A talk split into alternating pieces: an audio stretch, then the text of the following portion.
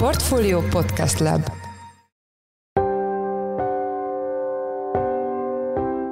Mindenkit üdvözlünk, ez a Checklist, a Portfólió munkanapokon megjelenő podcastje július 7-én csütörtökön. Mai műsorunk első részében arról lesz szó, hogy pontosan mi történt az elmúlt jó tíz évben Törökországban bár elemzők hangsúlyozzák, hogy a jelenlegi magyar gazdasági helyzet sok aspektusában eltér attól a krízistől, mely a közel-keleti országot sújtja, mégis érdekes megvizsgálni, hogy hova nem kéne eljutni. A stabilizáció szempontjából nagyon fontos volt, hogy Törökország ténylegesen megpróbálta nyugathoz közeledni abba az időszakba. Nem szabad elfelejteni, hogy ez egybeesik a világgazdaságba egy olyan időszakkal, amikor alapvetően a feltörekvő piacokat támogatta a gazdasági környezet. Törökország növekedése alapvetően a nemzetközi piacról beérkező alacsony kamatozású dollárhitelekre épült, és jelentős mértékben az építőipar pörgette meg a turizmuson kívül, és ez kezdett szépen lassan 2013-tól töredezni. Gyakorlatilag 2013-ig mondhatjuk, hogy aranykorról van szó, tehát 1,9-ig megy. Utána ez szépen 16-ba már 3, 18-ba már 4,8, 20-ba 7, 21-ben 14, és most pedig 17 a mai nap, 1 dollár 17 lira. A témával kapcsolatban Kerekes Miklós, a portfólió globál rovatának elemzője volt a checklist vendége, aki 2013-tól 6 éven át Törökországban élt, így testközelből tapasztalhatta meg a közel-keleti országban lezajlott eseményeket. Mai második témánk, hogy a technikai elemzés aspektusából mi mondható el az euróforint árfolyamról, a magyar fizetőeszköz ugyanis egyre csak döntögeti a tör történelmi mélypontokat. Ebben a kérdésben Kecskeméti Istvánt, az OTP Bank makrogazdasági és piacelemzési szenior tanácsadóját kérdeztük. Én Forrás Dávid vagyok, a Portfolio Podcast Lab szerkesztője, ez pedig a Checklist július 7. kiadása.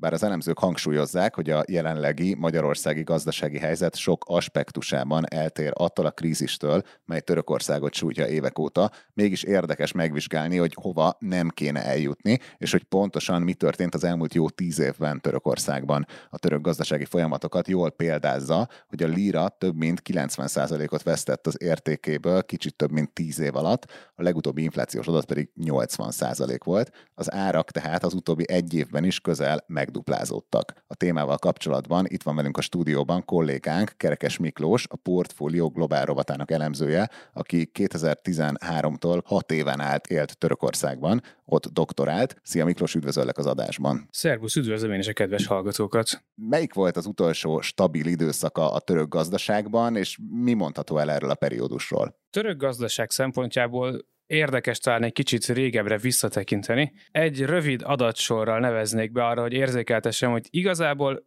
a rendszer maga az, hogy nem stabil a rendszer, és egy kivétel van ezzel szembe. Tehát én inkább odafordítanám vissza a kérdést, hogy miért van az, hogy egyáltalán így alakult, és miért van az, hogy egyáltalán volt olyan időszak, amikor ez nem így alakult. Tehát amikor 1960-ban 1 dollár 9 lírát ér, majd ez 75-re felmegy 14-re, az se egy igazi dolog, de amikor ez 80-ban már 80 líra, 5 évvel később 500, 5 évvel később 2500, 5 évvel később 43 ezer, 5 évvel később 620 ezer lírának felel meg, ez ugye 2000-be járunk ekkor, majd 2001-be a nem sokára említendő válság kapcsán ez 1 millió 250 ezerre megy föl, akkor érződik, hogy itt amikor a 9-ről az 1 millió 250 ezerre jutunk el 40 év alatt, és megvannak a köztes lépcsők, hogy itt egy folyamatos, hát nem nevezem káosznak, de egy gazdasági kihívásokkal teli időszakról van szó, aminek ennek a csúcsa az,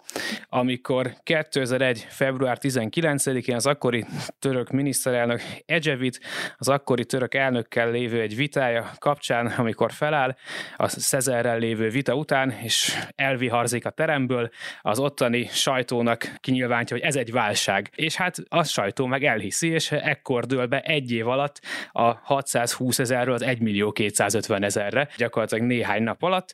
Ezt már tudja 2005-ig tartani a lira, és ugye ez már az az időszak, amikor a mostani török elnök, akkor még miniszterelnökként Recep Tayyip Erdoğan áll az ország élén, és ez egy aranykor a török gazdaság szempontjából mondhatni, mert itt már öt éven belül azért látszik, hogy nagyjából tudja stabilizálni, és 2005-ben pedig úgy dönt a török kormány, hogy levágnak hat darab nullát elegáns módon, és így amikor 2005-ben a dollár 1,3 környékén van, ez egészen 2010-ben még 1,5, és gyakorlatilag 2013-ig mondhatjuk, hogy aranykorról van szó, tehát 1,9-ig megy, utána ez szépen 16-ba már 3, 18-ba már 4,8, 20-ba 7, 21-ben 14, és most pedig 17 a mai nap, 1 dollár 17 lira. Tehát látszik, hogy gyakorlatilag ugyanaz a folyamat kezd megismétlődni szépen, ami a korábbi időszakban, hogy van egy időszak, amikor béke van, nyugalom van. De milyen volt, mi jellemezte azt az időszakot, ami így viszonylag stabil volt, és utána mi indította be ezt a típusú szakadást újra? A stabilizáció szempontjából nagyon fontos volt, hogy Törökország ténylegesen megpróbálta nyugathoz közeledni abba az időszakba. Nem szabad elfelejteni, hogy ez egybeesik a világgazdaságban egy olyan időszakkal, amikor alapvetően a feltörekvő piacokat támogatta a gazdasági környezet. Törökország növekedése alapvetően a nemzetközi piacról beérkező alacsony kamatozású dollárhitelekre épült, és jelentős mértékben az építőipar pörgette meg a turizmuson kívül, és ez kezdett szépen lassan 2013-tól töredezni, mert 2002 és 2000 13 között egy erős politikai stabilitás jellemezte az országot. A 90-es években, tehát 80-as években végig katonai diktatúra van, a 90-es években folyamatosan váltják egymást kormányok, és olyan szinten, hogy van olyan alkalom, amikor Erdoganék hatalomra kerülnek, hogy az előző parlament összes pártja kiesik a választáson. Minden párt kiesett a parlamentből, és előtte is folyamatosan nagyon kacifántos időszak van, tehát elmondhatjuk, hogy a török választópolgár igényt érzett arra, hogy hogy egy stabil időszak jöjjön, mert ez, ez a jobbra-balra, kispártok, nagypártok, ez nem hozta el azt a megváltást, amit hozhatott volna a tíz év katonai diktatúra után, és tíz évig gyakorlatilag a nemzetközi környezet is viszonylag kedvező volt Törökország számára, és a belpolitika is. Alapvetően a belpolitika kezdett el először elromlani 2013-ba, lényegében a töréspont a 2013 tavaszi Gezi Parki tüntetés sorozat, amire adott reakció reakció volt az, ami nagyon látványosan elkezdte autoriter irányba elvinni a török politikát, és ez a tendencia mai napig is megfigyelhető. Ennek egy fontos része az, hogy az előtte lévő években, hosszú évek, mondhatni évtizedek után sikerült megállapodnia a török politikai elitnek a kurdokkal, akik előtte évtizedeken keresztül folyamatosan harcba álltak Dél-Kelet-Törökországba, és sokszor nem csak Dél-Kelet-Törökországba. A török török kormányjal, és ez egy kifejezetten békés időszaknak tűnt. Azonban az a tény, hogy nem sokkal később Erdoğan először nem nyert meg egy választást, ha jól hiszem 2015-ről beszélünk, akkor 40%-ot szerzett csak a kormánypárt, egy váratlan helyzet elé állt, és ezt a belpolitikai válságot úgy tűnt, hogy az oldja föl, hogy nem sikerült senkinek összefognia, mert az ellenzékben benne volt 10% környékén a szélső jobb, de benne volt 10% fölött a kurdok pártja, és így nem lehetett semmiféle koalíciót, és gyakorlatilag ekkor felrúgják ezt a kurdokkal kötött békét, és egy azóta is tartó polgárháborús, részben polgárháborús változó intenzitású konfliktus vette kezdetét. Ez a konfliktus, ahogy gyűrűzik be, úgy folyamatosan került Törökország a nemzet közi téren is konfliktusokba, és mind belpolitikailag, mind külpolitikailag folyamatos az elszigetelődés, és folyamatos a konfliktusoknak az egyre magasabb intenzitása. És amit már említettél, ezek a 13-as tüntetések, akkor ezek eredetileg még politikai okok miatt törtek ki, vagy ott is már a gazdaság kezdett el úgy szétesni, hogy ezek ilyen megelhetéssel kapcsolatos kérdések miatt pattantak ki? A gazdaság aranykora, tehát, tehát hogy ekkor mindenki azt várta, évek óta Törökország közel lett az Európai Európai Unióhoz is teljesen reálisnak tűnt ekkor, talán még a nyugat szemébe is, hogy Törökország tényleg néhány ilyen belül az Európai Unió tagja lesz. Törökország folyamatosan emberi jogi, politikai, gazdasági és minden szinten az európai normákhoz kezdett közeledni, egy teljesen mondhatni előzmények nélkül, de nagyon-nagyon pozitív időszak volt, és inkább a remény, hogy mondhatni, hogy elhitte a társadalom, hogy ez már egy nyugati társadalom, igazából mondhatni teljesen banális okból kezdődött, tehát semmilyen gazdasági oka nem volt. Isztambul egyik fő terét, a Gezi parkot, ahonnan az események a nevét kapják, jelenleg egy nagy zöld terület foglalja el, amúgy a század közepéig itt egy katonai barak állt, tehát ez nem volt mindig is egy zöld terület, és a kormánypárt, aki az építőiparral karöltve jár, be akarta építeni egy bevásárlóközpont számára, és tudni kell, hogy Isztambulnak óriási a növekedése. Tehát az 1970-es években Budapest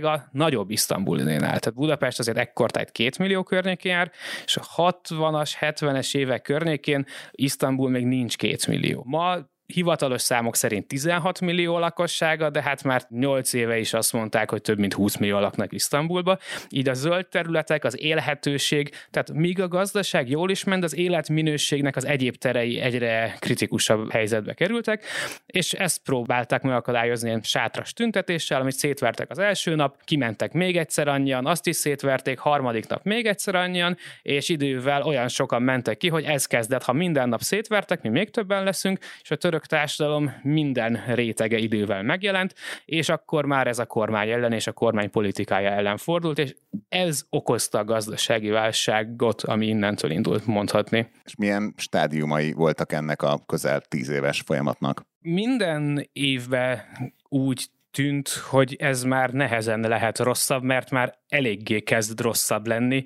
Tehát az éves 10-20 százalékos értékvesztés és hasonlók idővel ugye egyre nagyobb számok. Azonban voltak pontok, amik, tehát a Gezi Park indította be, utána volt egy belpolitikai lehallgatás botrány 13-nak a végén, következő években a belpolitikai válság, a újrainduló polgárháborús helyzet, a katonai pucs, ezek fokozatosan rontották a gazdaság helyzetét, azonban ezek mellett még mind menedzselhető szinten maradt.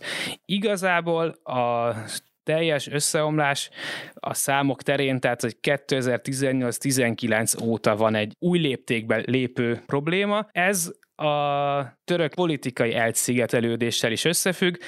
Egyrésztről, amikor Törökország úgy döntött, hogy S-400-as rakétarendszert vesz Oroszországtól, akkor Amerika részben erre válaszul kirakta Törökországot az F-35-ös programból, és ez már egy olyan spirál volt, hogy akkor törökök lecsuktak amerikai állampolgárprotestáns papot, az amerikaiak erre gazdasági lépésekkel reagáltak, és innentől már évről évre folyamatosan bármilyen nemzetközi döntés, vagy bármi is volt, folyamatosan a törökök ezt akasztották, akasztották, akasztották, és hát ugye a gazdaság, a világgazdaság se kezdett olyan kedvezően kinézni egy feltörekvő gazdaságnak. Hogy változott meg a török társadalom és a politika ebben az időszakban, amikor ilyen mértékben hát rogyott meg a gazdaság. A török társadalom kapcsán ugye az elmúlt száz évre egy nagyon-nagyon-nagyon rövid kitekintés, tehát hogy hogy érkezünk meg az Erdogan időszak elejére mondjuk, tehát hogy mi az az időszak, amihez képes most változnak.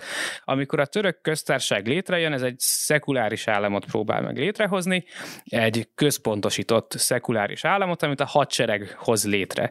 A szekularizáció garanciája a hadsereg, és folyamatosan minden évtizedben, 1950 az első ténylegesen szabad választás, minden évtizedben katonai pucs van, mert ennek kell visszahoznia azt, hogy onnantól, hogy szabad választások vannak, minden alkalommal gyakorlatilag a jobb oldal nyer. Tehát egyetlen egyszer nyert a bal oldal, arra is egy brutális katonai pucs lett a reakció, és ez tartja a török demokráciát egyes elképzelések szerint kordába, hogy a vidéki vall vallásos, konzervatív, több mint 50%-os többség, a szavazásokon alapvetően hiába van egyes számítások szerint 40%-nyi szekuláris, nyugati beállítottságú ember, mindig a saját erejét hozza, a hadsereg pedig ezt mindig próbálja megakadályozni, és Erdogan is így kerül szinte hatalomra, tehát mindent megtesz a politika élet a 90-es években, amikor Erdogan Isztambul polgármestere lesz, már hogy ő ne lehessen elnök, és ő az, aki felül tud kerekedni, és le tudja győzni a hadsereget lényegében a pucs után.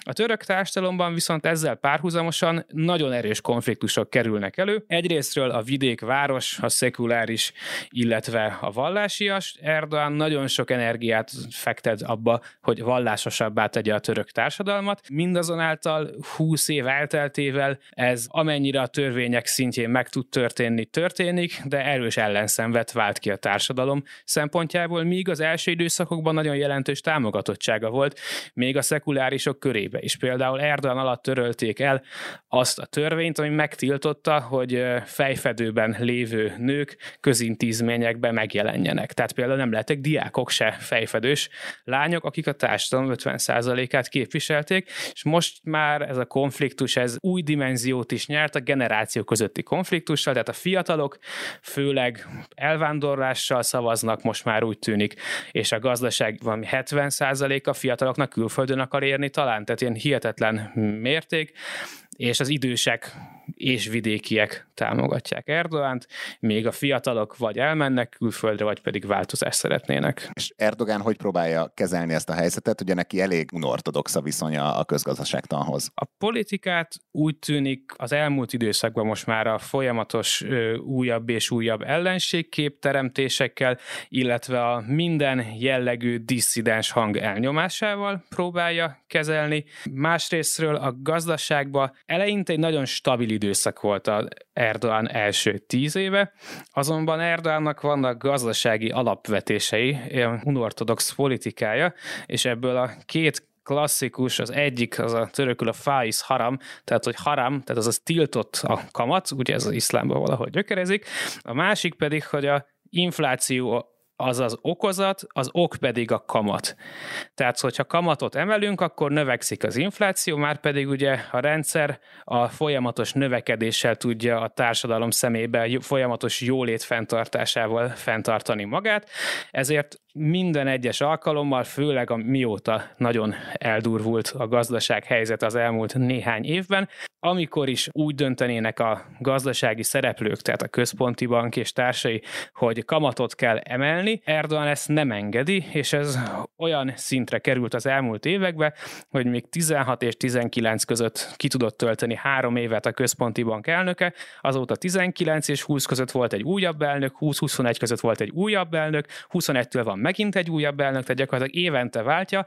Ugye ezt hozzá kell tenni, hogy Erdogan most már köztársasági elnök, és egy erős köztársasági elnöki rendszerre váltott Törökország, tehát ő egymaga korábban erre nem volt lehetősége se egy elnöknek, se egy miniszterelnöknek, váltogatja folyamatosan. Ha bárki is mer kamatot emelni, akkor gyakorlatilag visszakézből leváltja, és hát, hogy a valóság és a számok milyen viszonyban vannak Törökországban, talán most 80 százalék, amit mondanak a török inflációra, néhány hónappal ezelőtt is már egy független intézetek a 160-t mondták inkább, mint infláció, és azt nem nehéz elképzelni, hogy politikai nyomás van a alapvetően független intézmények fölött, például a Központi Statisztikai Hivatal. Úgy van 80%-os infláció a Központi Statisztikai Hivatal számai szerint jelenleg, ha az elmúlt egy évben háromszor váltották le a Központi Statisztikai Hivatalnak az elnökét. A hallgatókra bíznám az összefüggéseknek a megteremtését, hogy ez mit jelenthet, hogy az Erdogan által kinevezetteket kellett háromszor leváltani. Ugye, ahogy a bevezetőben is említettem, te éltél viszonylag hosszú időt Törökországban, és azóta is többször voltál az országban. Mivel tudnád a legjobban szemléltetni számunkra, meg a hallgatók számára, hogy milyen érzés egy, egy olyan helyen élni, amely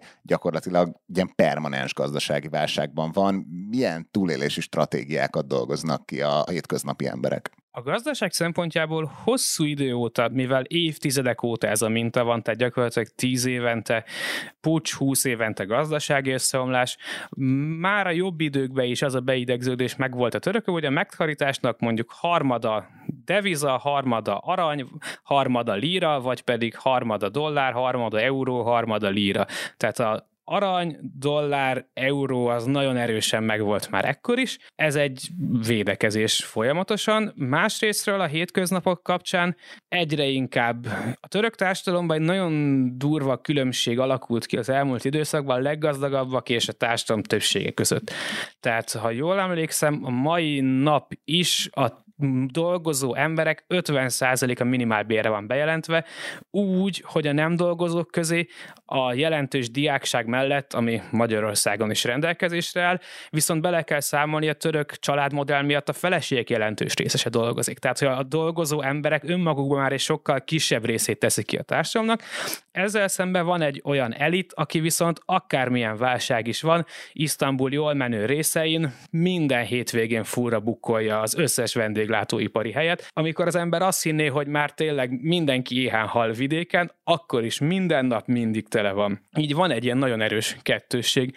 Számomra az volt évekkel ezelőtt talán 2018-ban egy sokkoló dolog megélni, hogy amikor nyárra hazajöttem, tehát június ba, majd visszamentem szeptemberbe, újra kellett tanulnom az árakat gyakorlatilag. Tehát olyan szintű volt három hónap alatt, tehát e- ez az időszak, amikor ugye hirtelenjébe a három környékéről ötre már tavasszal felmegy a, a líra, és már sokan a tizet várták, ami nem következett be. Tehát három hónap alatt, amikor az embernek újra kell tanulni az árakat, hogy most ez jó érték, vagy nem jó érték, az egy nagyon furcsa dolog. Emellett viszont személyes tapasztalat, de azt gondolom, ez a török társam többségére is jellemző, egy kettős árazás van az ember fejében fejébe. Ez egy Magyarországon nem kifejezetten létező jelenség. A kettős árazás alapvetően két okra vezethető vissza. Egyrésztről Törökországban nagyon-nagyon magasak az importadók, főleg a technikai eszközökre, tehát autók, telefonok és hasonlók. Ezt például úgy kell elképzelni, hogy Törökországban nem lehet három hónapnál tovább egy külföldi telefont használni, hanem adót kell fizetni és be kell regisztrálni. És ez ilyen több ezer vagy több tízzer forint megakadályozván, hogy külföldről hozzanak be az ember telefont, és nagy kétszeres áron árulják az autókat és telefonokat csak esetben, és ezt megszokja az ember, mert kell az élethez. Másrésztről pedig az Erdogan kormány alatt iszonyatos mértékben emelkedett meg az alkohol ár. Folyamatosan felfogatlan mértékben, de az társadalom jelentős része számára egy fontos dolog az alkohol, és lényegében egy kialakul az, hogy vannak az életnek a kiadásai, és vannak olyan kategóriák, autó, telefon, alkohol, amiknek meg magába vizsgálja az ember az emelkedését, nem nézi össze, hogy jó, a krumpli ára az ennyi volt, hanem az alkohol az megy saját magába, ami sokszor annyiba kerül meg a telefon és minden, és valószínűleg ez it's most talán előny a török társadalomnak abból a szempont, eddig is már volt egy ilyen kettős számolás az emberekbe, egyre kevesebb marad a nem kettős számolás részbe. Van a, a kosárnak az a része, ami normálisan megy és követi a gazdaságot, ha jó, ha rossz, és van az a dolog, ami alapból egy nagyon sokszoros szorzóval megy, de hát nincs opció, tehát hogy úgy kell elképzelni a török társadalmat, ami számomra is nagyon meglepő volt, ha egy török állampolgár elhagyja Törökországot külföldi utazásra, a reptéren példának okáért okmánybélyeget kell vennie, hogy kiléphessen az országból. Tehát, hogy a társadalom erősen bezárkózott, és sokkal nehezebb útlevelet csináltatni, sokkal nehezebb a külfölddel mind emberi, mind gazdasági kapcsolatot ápolni. Emiatt nehéz kiátszani azt, hogy ha a kormány úgy dönt, hogy bizonyos termékek ára drasztikusan emelkedik, így az emberek kénytelenek elfogadni, mert valahogy élni kell. Utolsó kérdésem, jövőre elnökválasztás lesz Törökországban, itt most van-e félnivalója Erdogánnak? Egyáltalán le lehet-e őt még váltani választásokon? Erdogánnak van félnivalója, az ellenzéknek is van félnivalója, Törökországnak is van félnivalója, és Törökország szomszédainak is van félnivalója, mivel megfigyelhető az a tendencia, hogy minél rosszabb a belpolitikai helyzet, annál inkább külpolitikai eseményekkel próbálják meg elterelni erről a figyelmet, vagy pedig drasztikus belpolitikai eseményekkel. A számok azt mutatják, hogy Erdogan jelenleg szinte minden esélyes jelöltel szembe vesztésre áll. Ez alapján mindenképpen van erre esély. Személy szerint én ez azt tudnám hozzátenni, hogy az elmúlt években, amikor fejfej melletti helyzet volt, mindig valahogy úgy tudott alakulni a helyzet, hogyha más nem egy 52-48-al Erdoğan vagy a kormánypárt nyerni tudott. Ha jövőre ez egy fejfej melletti helyzet környékén tud maradni, akkor ennek megvan az esélye. Ha és amennyiben azonban egy, egy földcsúszamlásszerű, tehát egy 60-40-es ellenzéki fölény néz már ki a választás idején, onnan már ez nagyon nehéz lesz visszahozni, és azt gondolom, hogy a helyzet alakulása szempontjából ez egy kritikus dolog lesz. Évek óta az előrehozott választás benne van a levegőbe, nem történt meg. Amit még fontos hozzátenni, bármi is lesz az eredmény, 2023 a török köztársaság kikiáltásának a századik évfordulója, így óriási szimbolikus szereppel fog az bírni aki győz, az szimbólumot is visz, társadalmat is visz, messze túl tekint ez egy általános választáson. Köszönjük szépen! Az elmúlt percekben Kerekes Miklós, a Portfólió globál rovatának elemzője volt a checklist vendége. Miklós, köszönjük, hogy a rendelkezésünkre álltál. Én köszönöm.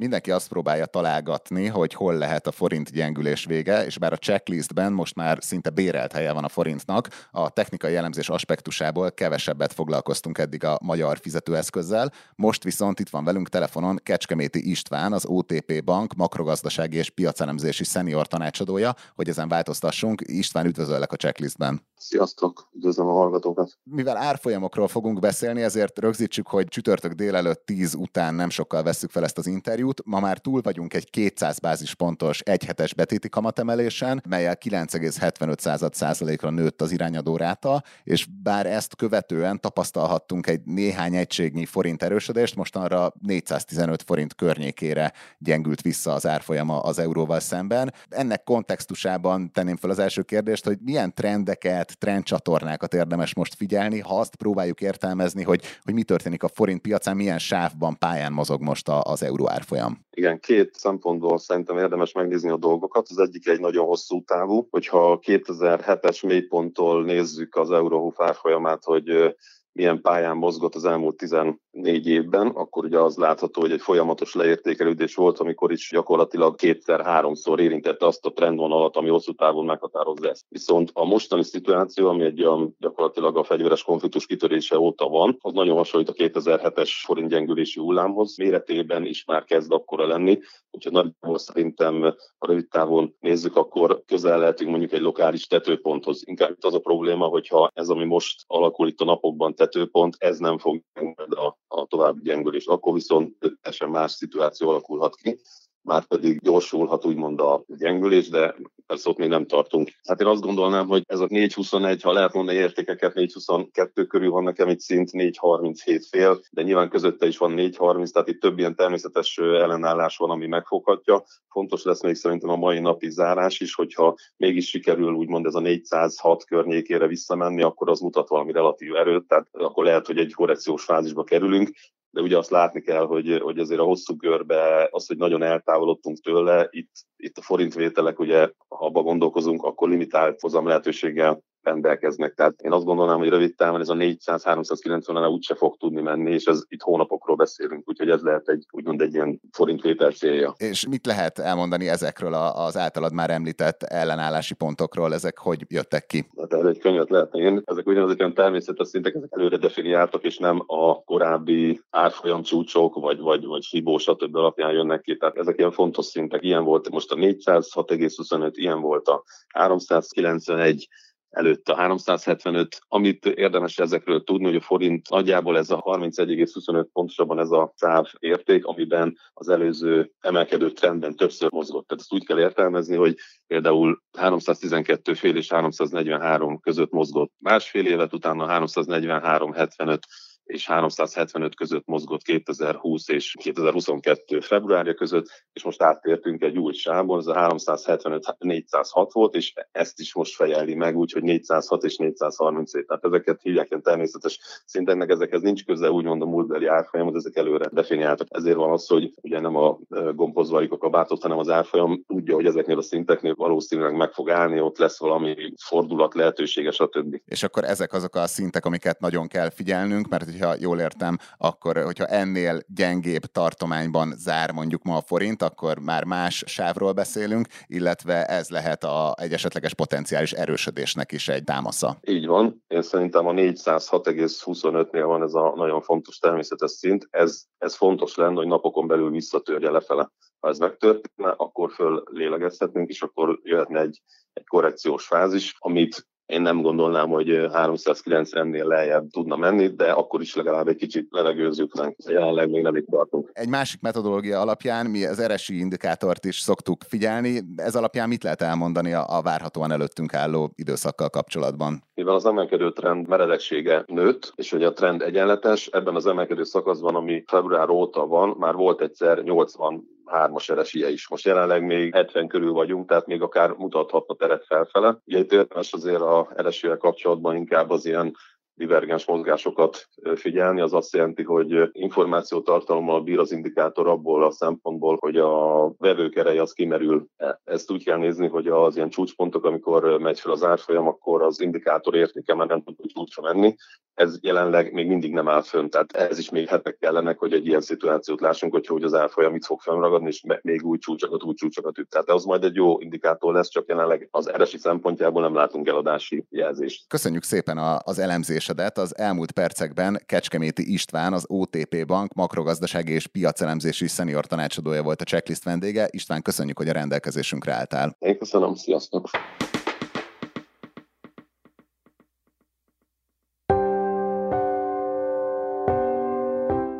Ez volt már a Checklist, a Portfólió munkanapokon megjelenő podcastje.